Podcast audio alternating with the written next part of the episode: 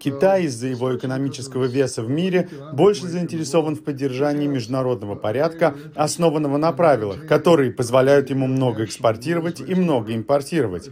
Россия же действует скорее как мошенник. Она менее осторожна в своей агрессивной деятельности за границей и менее рассудительна. Примером тому стало вторжение в Украину.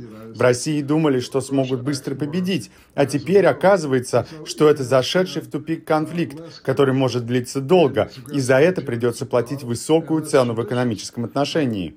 Китай, напротив, хотя и занимает жесткую позицию по Тайваню, все же не пошел на полномасштабное вторжение. Тем не менее, Билл Бернс отмечает, что Китай представляет собой самую большую угрозу в будущем, во многом потому, что это экономически более развитая страна, которая наращивает военную мощь. Статья главы ЦРУ вышла очень своевременно. В последнее время мы наблюдаем снижение поддержки внешней политики США. Крайне правые республиканцы и крайне левые демократы-прогрессисты недовольны деятельностью администрации за рубежом. Белый дом критикует за финансирование Украины и иностранных партнеров вместо ужесточения политики на границе с Мексикой. Дебаты по внешней политике в США крайне поляризованы, и целью статьи, вероятно, было уменьшить эти разногласия. Администрация Байдена, а также другие политики в Соединенных Штатах уже довольно давно говорят, что Россия представляет собой непосредственную угрозу, но долгосрочная угроза исходит из Китая.